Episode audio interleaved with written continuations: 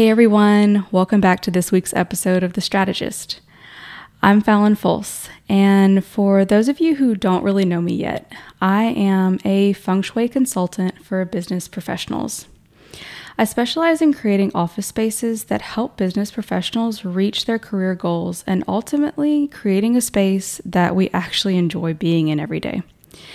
It is definitely one of those things where I um, feel like I went on a journey of where I was very much burnt out. Um, I up five years into my corporate career, I went into this major phase of burnout and felt like I could not get out of it. I didn't know where to start getting out of it. Um, and I really just, it was a struggle. And so I wanted to share with you a little bit about that today because that's something that I feel like a lot of us as business professionals can relate to.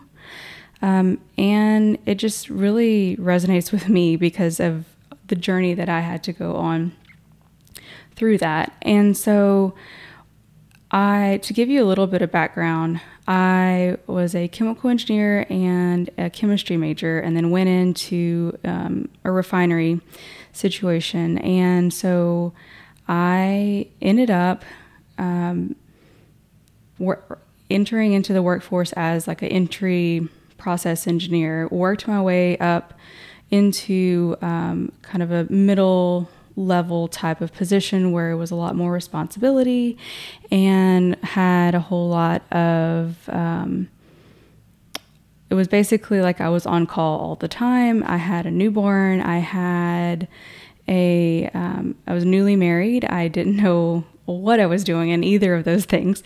And I really started to have a lot of issues where I was experiencing health issues. I was experiencing burnout um, just because I literally would have, I had two phones and I had a newborn baby. I had, at the time, our work was using Blackberries.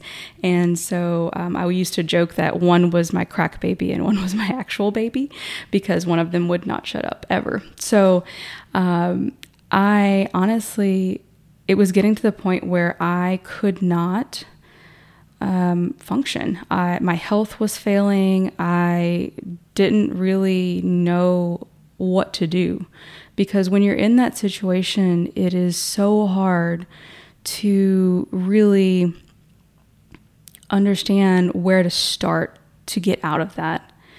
And like most people probably would do, like I did, I went to the doctor and I tried to um, go with the Western approach where I was on medication um, for my thyroid, I was on medication for um, anxiety. And so I, it worked for a while. It worked to mask the symptoms, but it never addressed the root cause. And it was when I started going on a journey to where I um, started to really figure out okay, how do I address the root cause? And it's in this part of my journey that I started to realize that if I continued on the path of only approaching it through the Western medicine type of route, that's traditional, that's what everyone does here, um, it would get me nowhere because I would still be on medication experiencing side effects. And not that there's anything wrong with that because I think that there is a place for that. Um, but it just wasn't resonating with me. And so I knew that there had to be a better way. And honestly, the where I actually started this whole thing was addressing the whole situation in my office because we spend a third of our lives at work. We spend roughly a third of our lives sleeping, and that leaves about a third for the rest of it.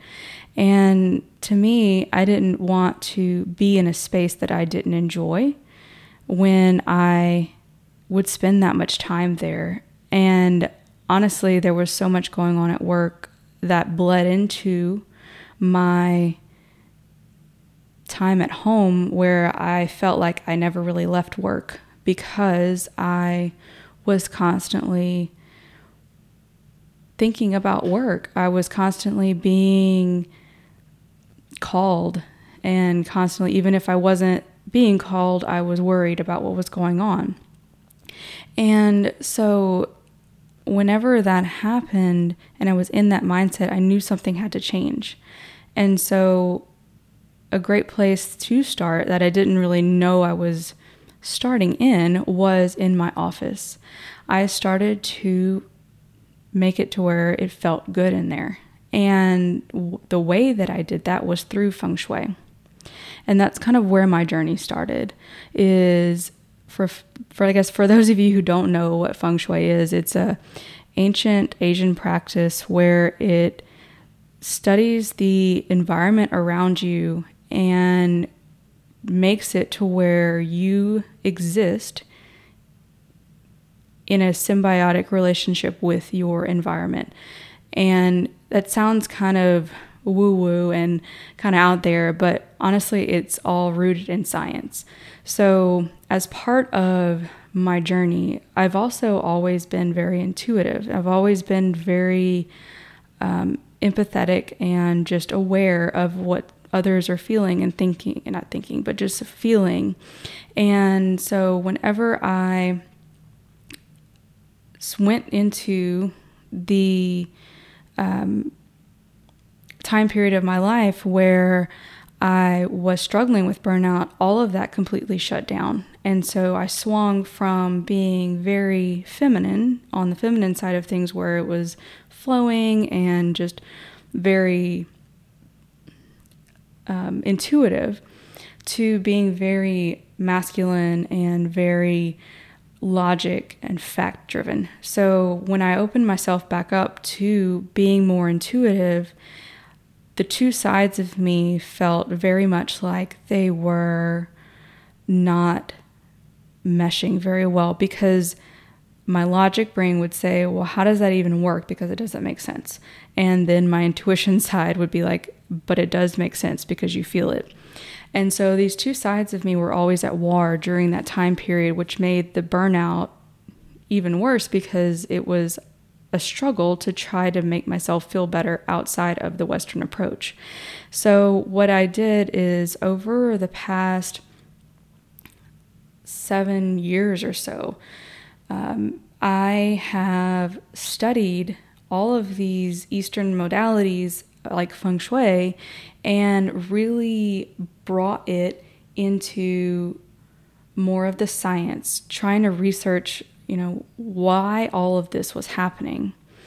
And from a feng shui standpoint, it makes a lot of sense because not to get too much into the science of it, but to give you a little bit of taste of, you know, what I discovered during my journey into all of this it was going back to honestly my high school chemistry teacher when he was explaining to us how the world is made up of these little molecules and of these little tiny building blocks that are actually vibrating at a certain frequency. And it's this frequency that attracts the other so, going back to electrons, protons, and all of that, where it's got this polarity of the positive and negative charges vibrating at certain frequencies.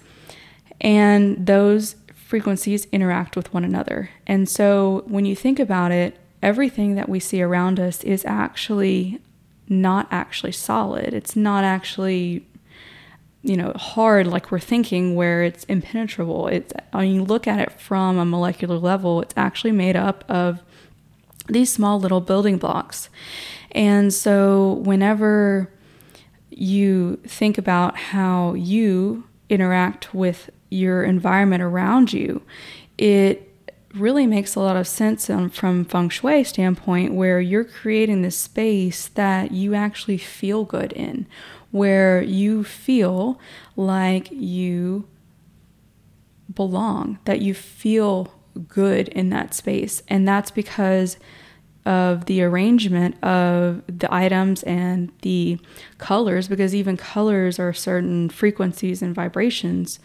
And so they all make you feel a certain way. And so you can, you know, think about it from this point where when you are going into a space that really feels off to you, the decisions you make in those moments are going to be very different and probably not as positive that you would make in a space where you actually feel good.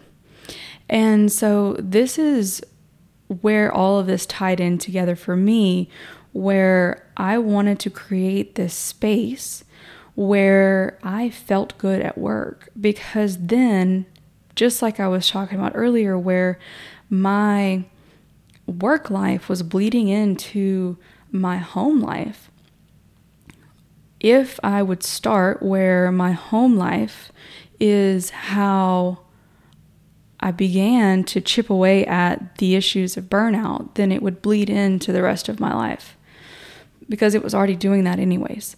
And so, whenever I started to arrange my space in a way that felt good to me and using intentional colors, using things that vibrated at the right frequency so that I felt good, because it even comes down to when you feel good, when you walk in a space that feels good, your body has a chemical reaction that's happening on the inside of it too. So it's like it's responding to the vibrations and the frequency of the room that you're in on a molecular level without you even like consciously realizing this. And so whenever that happened and I started creating this space that felt really good, then that's when things started to shift for me. And that was whenever I started to really realize and be intentional about what was going on in the world around me and how that impacted me. And then that started me on the journey of okay, my outer environment feels good. I feel safe. I feel like I can thrive. And so, whenever that is happening and you feel good, then now you can start to really figure out okay, where do I go next? Where is that next thing that I need to start addressing in order to feel even better? And how do I be more mindful? And all of those things to me come after you create a safe space for yourself. And for me, that's where I started was in my office. And through all of this, it was, I had so many different things going on that I had to compartmentalize what was going on, where that's why I started so small on my office. It seems like it's such a small thing, but it really isn't. It is huge whenever you think about just the mere part of starting something. Because that is even going to the whole like whenever you um, i don't know if you ever really were exposed to this but in um, sci- from a scientific standpoint whenever you like press the gas pedal on your car and you try to accelerate the acceleration actually takes a lot more energy to make happen when you first initially start so it's getting that momentum going and then once the car or whatever it is is going at a certain speed, then the amount of energy that it takes to actually continue on that same path at that same speed is much, much less. And so for me, when I was starting this whole thing, I started on my office because it was something that was tangible. It was something that I knew I had control over because I didn't have control necessarily over what my kids did at home or my husband or you know what my house looked like all the time but I did have control over what happened in my office. And so that helped me to compartmentalize that that is where I started. And then from there, things took off, and it didn't take as much energy from me to continue that journey. And going back to compartmentalizing, I think a lot of us, and, this is kind of on a, a little bit of a different topic, but it kind of segues really well because all of us, I feel like as business professionals, tend to wear very uh, many hats.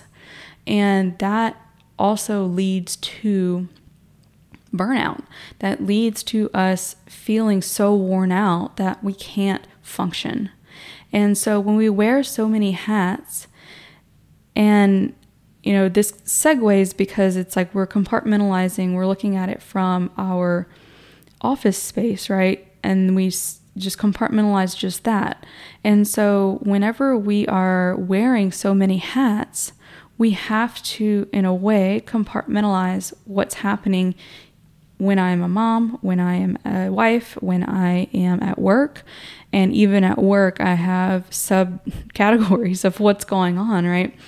And when we start on the small things, we compartmentalize it in a way that allows our brain to logically separate some of these things.